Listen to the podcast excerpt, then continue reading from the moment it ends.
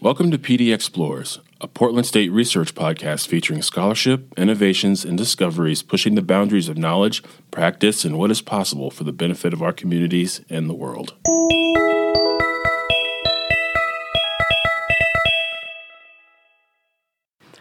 My name is Martín Alberto Gonzalez, and I'm a Chicano from Oxnard, California. I'm an assistant professor in Chicano Latino Studies.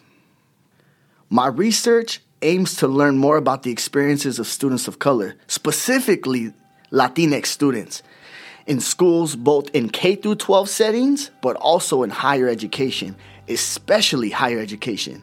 I'm interested in learning more about how white supremacy and systemic racism impacts the sense of belonging of Latinx students, but also how these same Latinx students navigate, resist, and challenge those racially hostile campus environments by creating counter spaces and demanding structural change by protesting. I am most proud of the fact that I use counter storytelling as a research method to communicate or convey my research findings. If I had to define a counter story, I would say that a counter story is the other side of the story, but with a critical lens.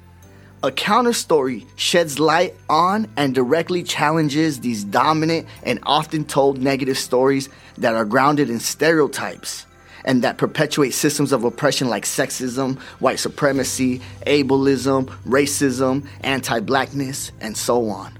So basically, a counter story critically analyzes the systems that prevent individuals from succeeding or being themselves. It's those stories that tell the other side of the story through a critical lens. For example, we often hear that students of color do not finish college because they're not smart enough, or, or maybe they didn't work hard enough, or their parents just didn't value education and preferred for them to work, or maybe it's because they weren't motivated enough. But a counter story will provide another explanation that doesn't rely on blaming the students or their culture or their motivation, but instead will point to the factors that didn't allow for those individuals to succeed. These factors, such as not having professors who look like them and who they can relate to, or facing discrimination because they have an accent, or even having professors who belittle them and talk smack about their writing, and not having access to curriculum that is culturally relevant, that they could relate to, that would help them motivate themselves. These are the types of topics that counter stories emphasize is the other side of the story. I chose counter storytelling as a research method because, as a first generation Chicano university student, I was assigned and expected to understand traditionally written research articles. And reading these articles was discouraging, it was intimidating, and it made me feel as if I didn't know anything. And so I realized that these traditionally written research articles are often filled with academic jargon that I'm not familiar with. And that jargon is inaccessible to myself, to my community, to those who I love, but also to other communities of color who have been historically marginalized and historically excluded from higher education. And so I wanted to do something different. I wanted to tell stories that people could relate to, especially first generation students. I wanted to write research articles that my family and my friends could not only read and follow along, but stories that they could be engaged with, stories that would teach them a lesson. Whenever I visit schools, whether it's elementary, middle school, high school, or even colleges, I always read them counter stories that I wrote about racism in schools. My stories are filled with cultural references song lyrics, jokes, and students, especially students of color, have expressed to me that they have been able to relate to my stories. Such stories serve as a foundation for us to have important and necessary conversations about societal problems, especially issues about race, class, gender, sexuality, and more. Counter storytelling has been used as a form of scholarly discourse that not only relies on writing, in the past, I have been able to use counter story as a framework to inform and tell counter stories through various formats and styles. Like, we should all know this. There are many ways to tell a story, and there are many ways to tell a counter story. It could be oral. For that, I did an audiobook. It could be visual. I have commissioned local Oxnard artists and close friends to create illustrations of my counter stories so I can put them on posters, on hats, on buttons, on stickers, on shirts, on coloring books, and other creative mediums.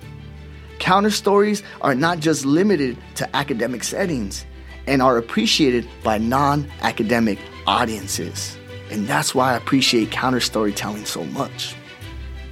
My aims and objectives in using counter storytelling as a form of scholarly discourse is to keep it as real as possible in the stories that I tell.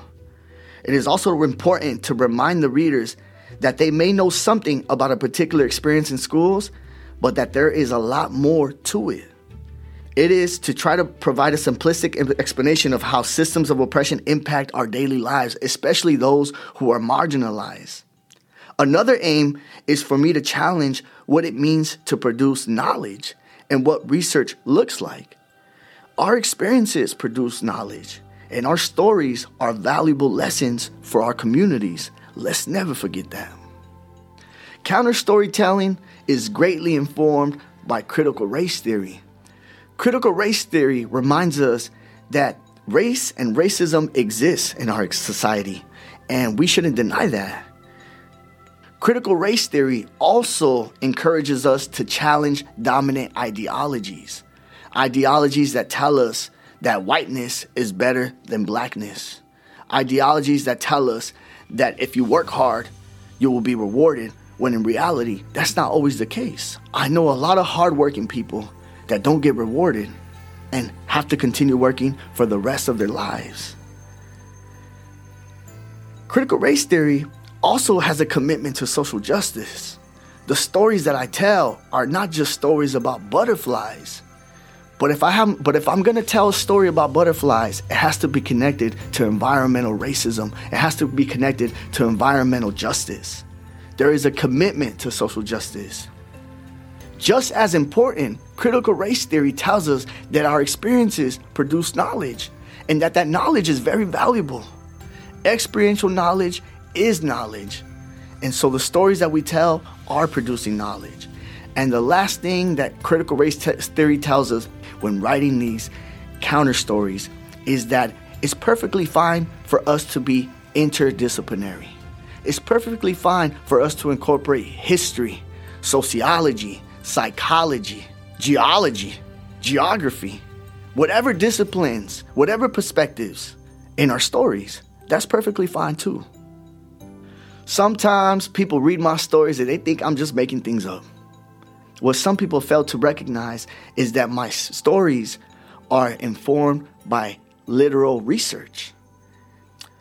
To develop my stories, I use research methods such as interviews, pláticas, participant observations, document analysis, historical artifacts. I use my memory. I use my experiences, those conversations, that cultural intuition to develop these stories. They're not just made up, they come from years and years of research. In a recent counter story, I wrote, It's like researchers aren't actually invested in the communities they are researching. In graduate school, I was frustrated that researchers would conduct research on specific populations. For example, first generation Latinx students, and yet would not write in a way that was relatable to first generation Latinx students. I questioned myself like, who is my target audience and why? It's not that first generation students can't read research articles. I'm sure they can, and I'm sure they have to for their classes. But for me, the question is what would I rather read?